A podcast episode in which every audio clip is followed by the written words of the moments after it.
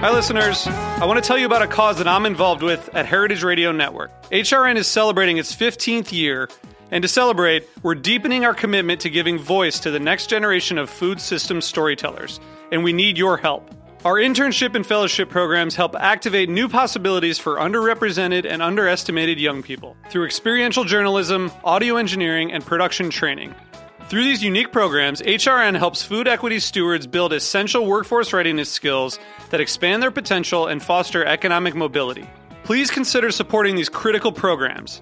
And with a minimum donation, you can be entered to win a dinner for two at an amazing restaurant in one of eight cities and tickets to a concert at a great venue in one of those cities. We have incredible partners across the country who have donated, as they also share our passion for helping to educate the next generation of food systems storytellers. Check out heritageradionetwork.org slash 15 to donate and enter to win today. That's heritageradionetwork.org slash 15 to donate and enter to win today. And make sure you donate before March 31st. Thank you. Welcome to Wheels Off, a show about the messy reality of the creative life. I'm Rhett Miller. That's when it got wheels off. We started up and we ain't gonna stop. Oh, I like you, like it or not. That's when it got wheels off. If you're a fan of Americana music, roots music, you probably know who Parker Millsap is already. The kind of music he makes, though, transcends that genre descriptor, as is often the case. And Parker Millsap's a young guy. His new album that's coming out right now is his fifth album.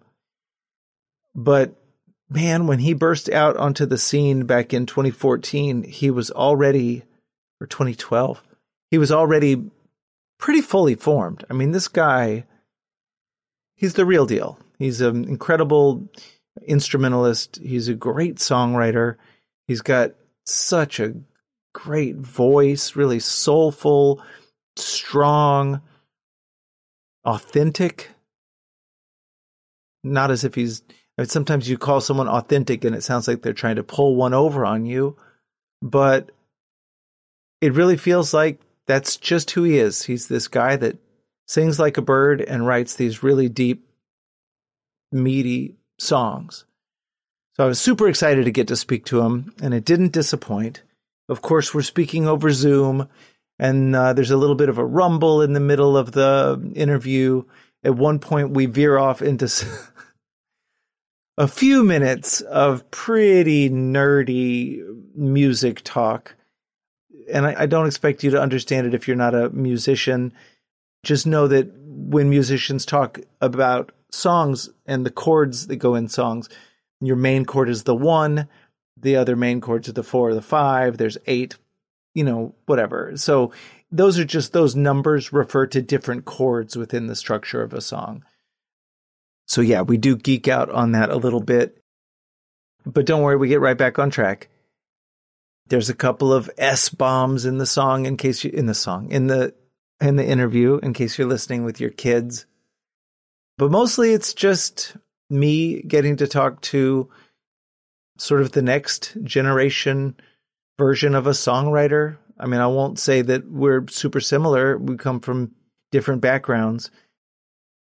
And I certainly can't take credit for any of his brilliance, but it is it's sweet to get to see someone that's one full generation behind me coming along, doing a great job, doing all the right stuff for all the right reasons. I think that's a probably a fair description of Parker Millsap. So I'm so glad to have him as my guest on Wheels Off. Please welcome Parker Millsap.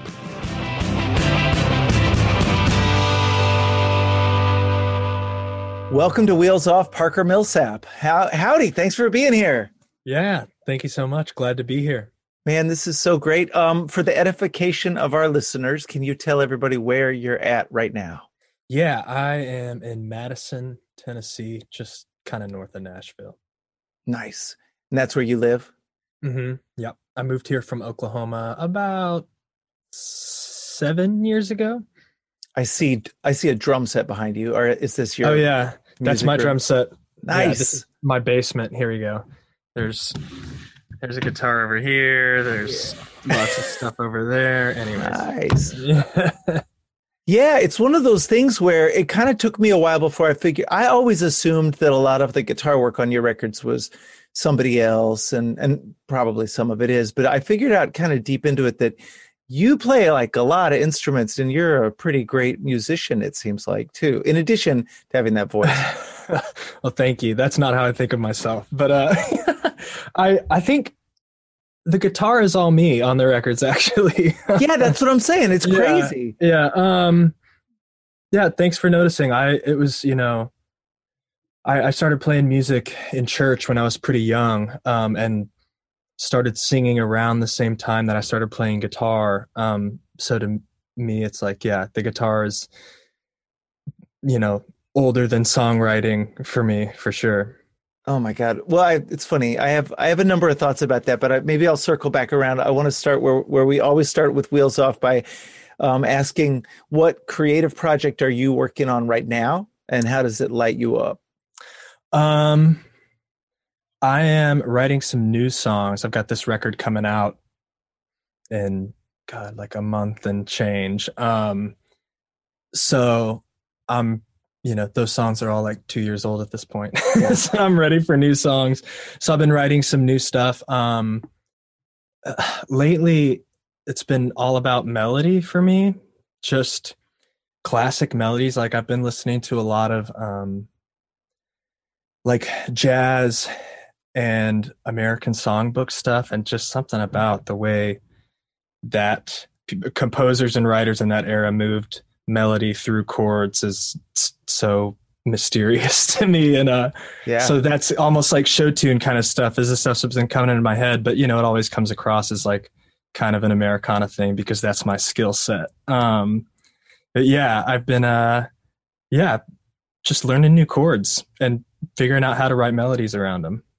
It's funny. I've um I've really enjoyed watching the evolution of your stuff because I mean you came out of the gate so hot, you know. Um, as far as the first record that I feel like I and probably most people knew from you, um, you know, it was already so great and sort of fully formed. But then it's been interesting to see from record to record, and even now with um with vulnerable like that's such a soulful song like it it reminded me of like leon bridges or something like it's it, which is kind of sweet because it musically speaks to the theme of the song which is like you being like hey i don't have to like show off how tough i am musically and that it i i love that it's really it, they work together well the sound and the theme thanks. Yeah, I really love that's probably my favorite song on the record, the production and the song, you know.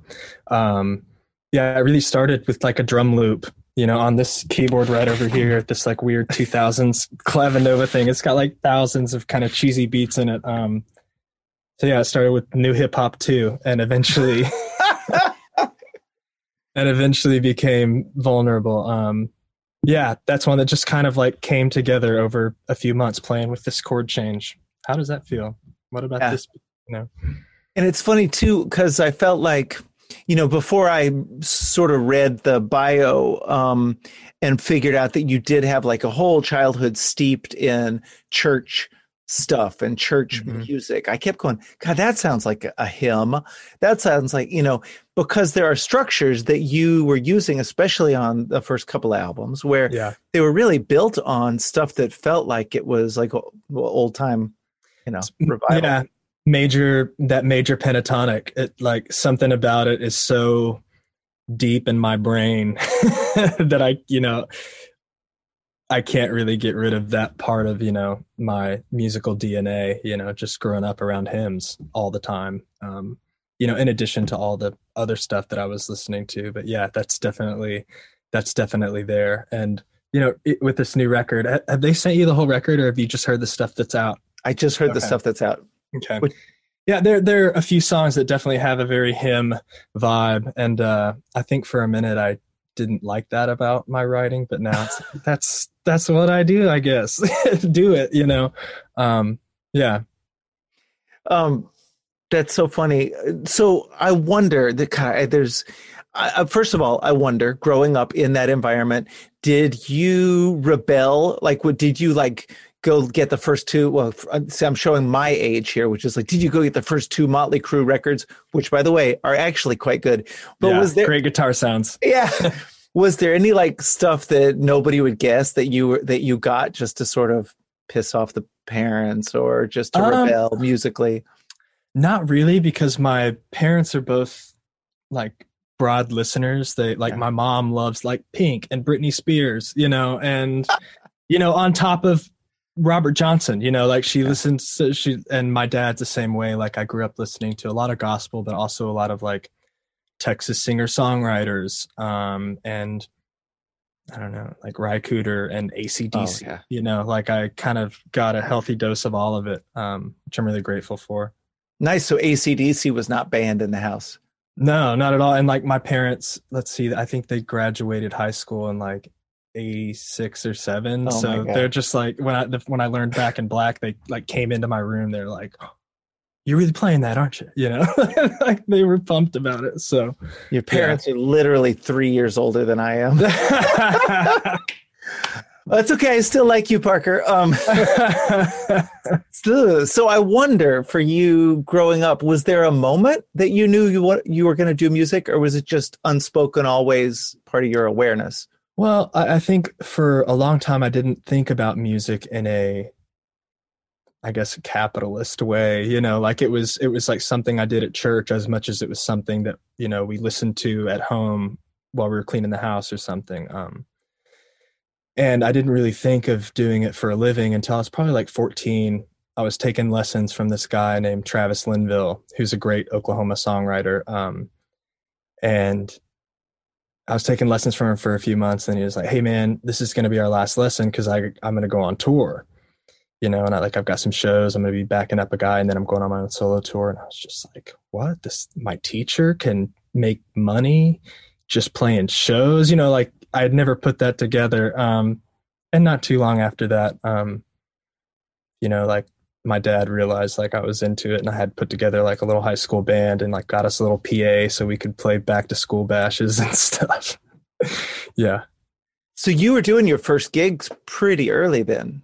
Yeah, definitely. Like by 14 or so, I was doing gigs, you know, first in like high school cover bands and then eventually writing my own stuff. Um, yeah, and I think, I mean, probably the first time I got paid, I think it was a back to school bash. I think they paid us like a hundred bucks, and I was like, if I can make a hundred bucks a day from now until forever, sure, I'll do this. you know? Oh that makes me so happy. Okay. So when when you brought up the major pentatonic scale it made me wonder did you study? Did you ever go to a proper music school or was it just teachers like no, just random teachers. First, it was this lady named Donna Sherman. I hope she listens to this. Hi, Donna. um, who she taught me all the basics, like you know, all the major and minor chords and basic scales and some like basic sight reading. And then eventually, I took from a guy named Terry Ware, and then this Travis Linville, who I mentioned. Um, and then after that, that was probably like 14, 15 or so. And then after that, I just started, you know, studying through the internet. Um, so I, I still can't really sight read, but I know a decent amount of theory, you know. Yeah, it's funny. Well, I do feel like I mean I, am listening to your songs, going, "Damn it! How did he figure out like the like even the upcoming stuff sounds like you're taking it even a step further." In as far as chord progressions and the the melodies are so frequently unexpected, you know. Like um, it almost reminds me. Like I remember when I first was doing gigs with Elliott Smith, and I would listen. Oh. I don't know if you're familiar with him, but I am. Yeah but yeah, I would listen to the melodies he'd come up with, and I would be thinking like, I would never have thought of that. Like, and so the same thing happens when I listen to your music, and I just, yeah. it's it's funny. I wonder, like, do you feel like there was um, one specific teacher? Like, at what point did you just take this left turn, or do you think that it's genetic? Why are you, why are you so Why are you so great at music? Can I pay you to do this? Yeah, just to hype me up. uh. um, uh, I mean, uh, it's you know, I think that I write really simple melodies. you know, like from my perspective, because I was there from like the you know the genesis of whatever the idea ended up becoming. Um, usually, by the time I finish something, it's gone through enough variation that I feel like it's exhausted you know like my mind's just like you know that's boring now. Like what's the next thing? Um but i mean i'm gonna say greatest teacher for melody and chords and with relation to like what i do is paul mccartney. Like yeah. the way i mean and, and a lot of his writing to me has something to do with gospel music weirdly. It's just, he uses a lot of the two like the minor two or the the two with the seven. Like he leans on that in a way that reminds me of gospel music. And that's something that i've definitely incorporated into my songwriting a lot more in the last few years just kind of how yeah basing things around the two chord can um, just give it a gospely feel Okay, now I'm going to warn the listeners that we're we're heading for a momentarily into sort of wonky musical territory. But I wonder about this because I, I recently did a solo record with a producer named Sam Cohen from Houston, who's Mhm. a really great guitar player and producer. And there were a couple of songs where he encouraged me to go. I, I had done the pop music thing of going to the major two, right? Mhm. and um and he quoted Miles Davis at me and said I, I'm pretty sure it was Miles Davis. I, I'm pr- probably going to get it wrong, but I think it was Miles Davis. And it sounds like the ornery kind of thing that Miles Davis would say. He goes, "Man, the major two is ruining music. I don't know. Don't ever let me hear anybody here play a major two. And it was because I think the Beatles and yeah it, it's it's a really sunny movement for those of you that don't like like me really yeah music. It's a. Are you going to play us an example? yeah yeah i am why not um so yeah so like if you're in a here can you hear that Yeah, yeah. so to the major two it'd be and then normally it'd be followed by like a five right Yeah. but then but then going to the minor two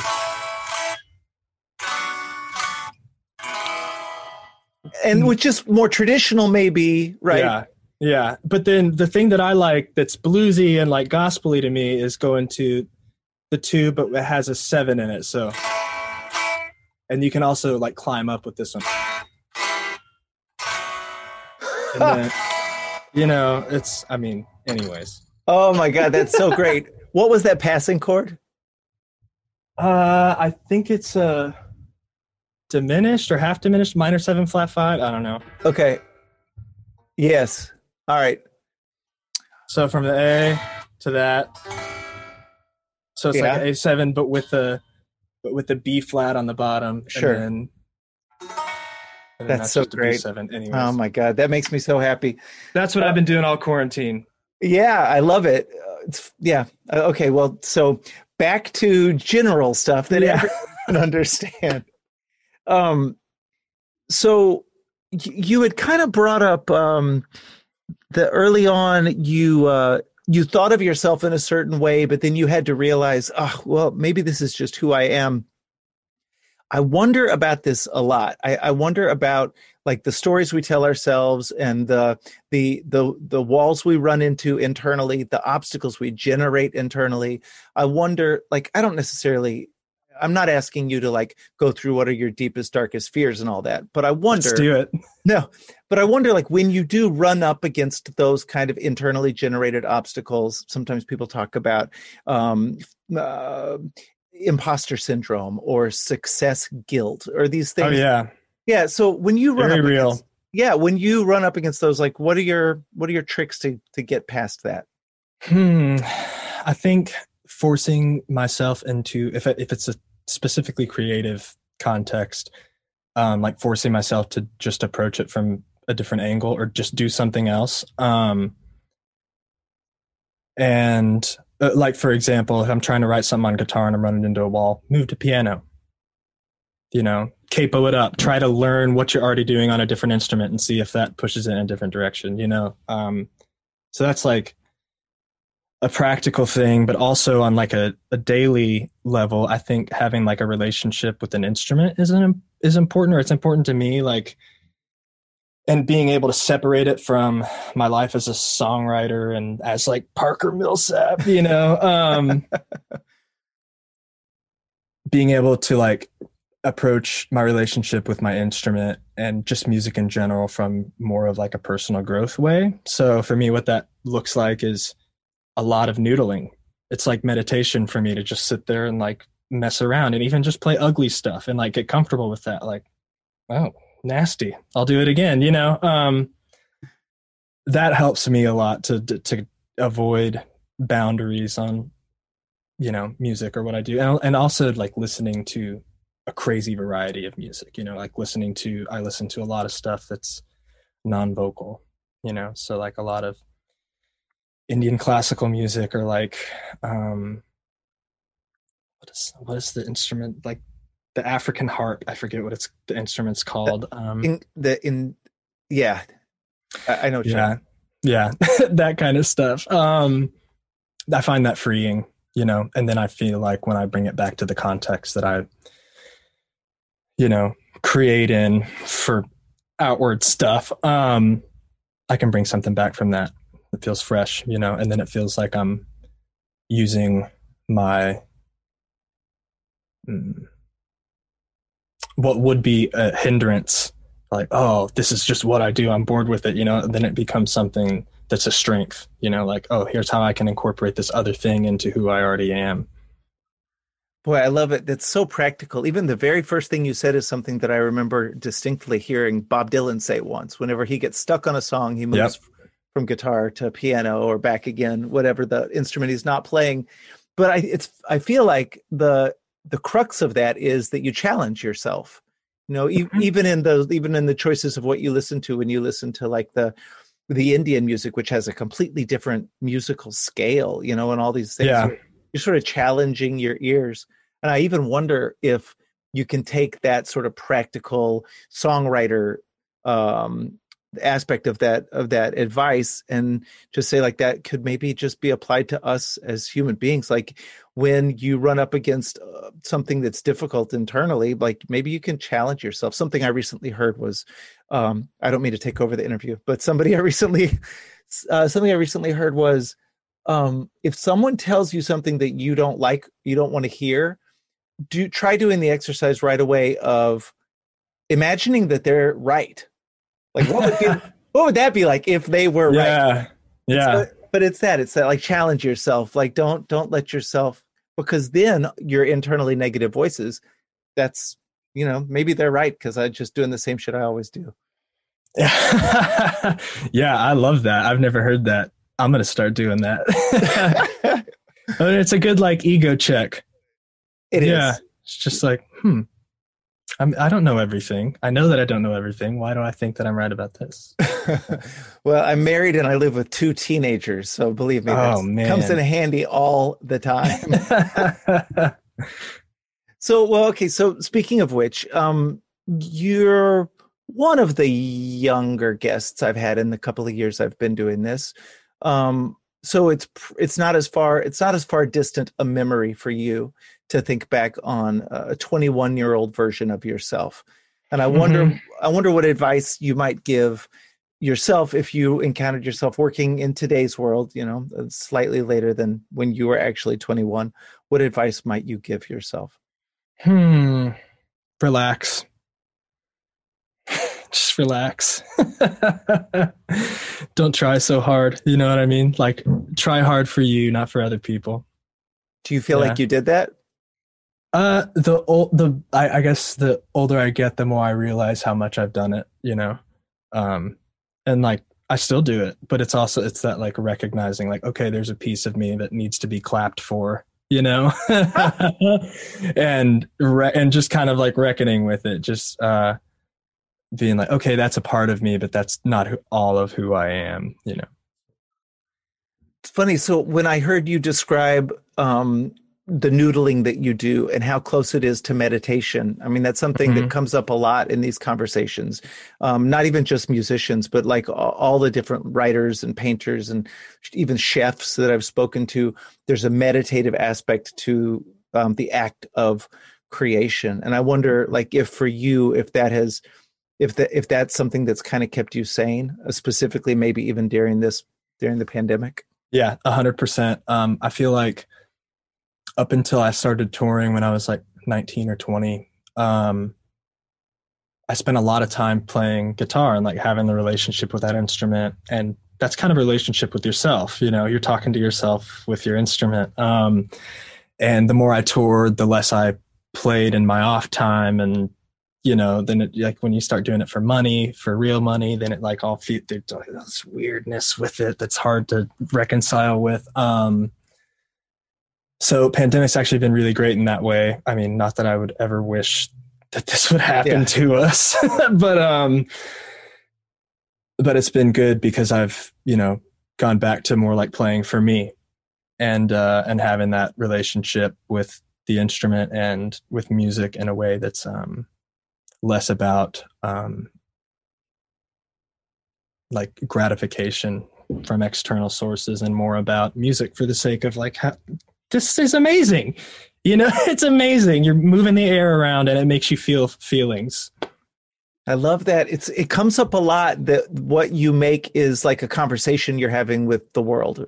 Mm-hmm. Um, and but I like the way you just put it that it's a conversation you're having with yourself. Mm-hmm. That's really beautiful, especially that's, right now that we're all trapped in our homes. Yeah, I like uh, uh, the new record that's coming out, um, and actually, "Vulnerable." Um, the working title of that song and, and the record was "Note to Self," because I because I feel like a lot of these songs uh, really are kind of that for me. They're me talking myself through some stuff. Um, I feel like uh, earlier I approached songwriting from more of like a storytelling place or like exploring other people's point of view, but I feel like this one's really like kind of a mirror, you know? Yeah. I, I got that from the earlier records. I felt like there was a lot of third person and a lot of like mm-hmm. story arcs and characters. Mm-hmm. That's great. I mean, I I love I, I I love getting to talk to you right now because I feel like the evolution of you as a songwriter is so interesting. Like it's you're in you're still at in a pretty early part of it, but you've come so far. I think it's pretty oh, fascinating. I can't wait to hear what you've been writing during this lockdown. It's, it's weird. I know. oh man, I can't wait. So the new record's yeah. coming out now. You won't get to do a proper tour for a while. Right. Probably won't get to tour until like, you know, fingers crossed fall. Yeah. Um, so, but we're going to do, I mean, we've already recorded like live versions of all the tunes and we're going to do that again at like a venue, I think, and end up releasing like, you know, a live show, um, to kind of tide everybody over for, you know, a few more months. Um, I know all yeah, that. that's, it's weird to not be on tour. Like it's, it's for the first time in my adult life. I'm not on tour. You know, it's like a learning process. Yeah, well, I, I I was glad to hear you describe some silver linings that had come out of it for you because I, that's been my sort of mantra to try and find those. Yeah, yeah, and just like focusing on gratitude. Like, I haven't I haven't got the COVID. I've got yeah. a room. I've got a room full of cool shit to make music with. You know, I have a wife who loves me. You know, I'm not alone during this time. so yeah. yeah. Uh, man, well, this is really great. Great, congratulations on the new record, and um, thank you so much. I hope we get to do a gig together before too too long. Let's do it when we can, man. I'm down. I love it. Well, thank you so much, Parker Millsap, for yeah. being on Wheels Off. Oh yeah, thanks for having me.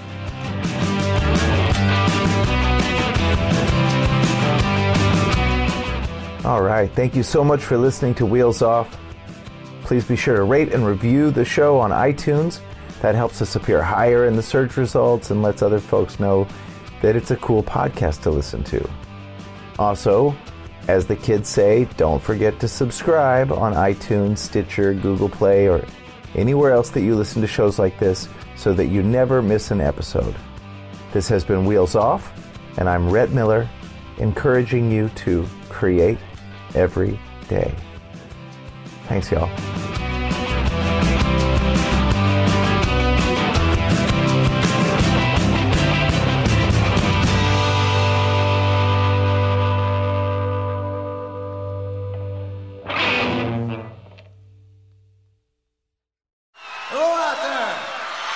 Yes, we're out there, everyone. I'm Hal Schwartz. And I'm Flynn McLean.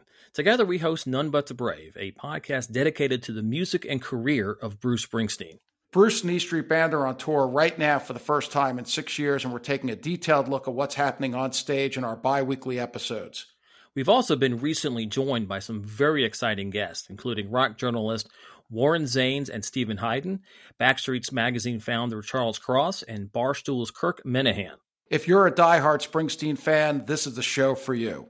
So please subscribe to But the Brave on your favorite podcasting platform, and we hope to see you further on up the road. Thank you so much. We'll be seeing you.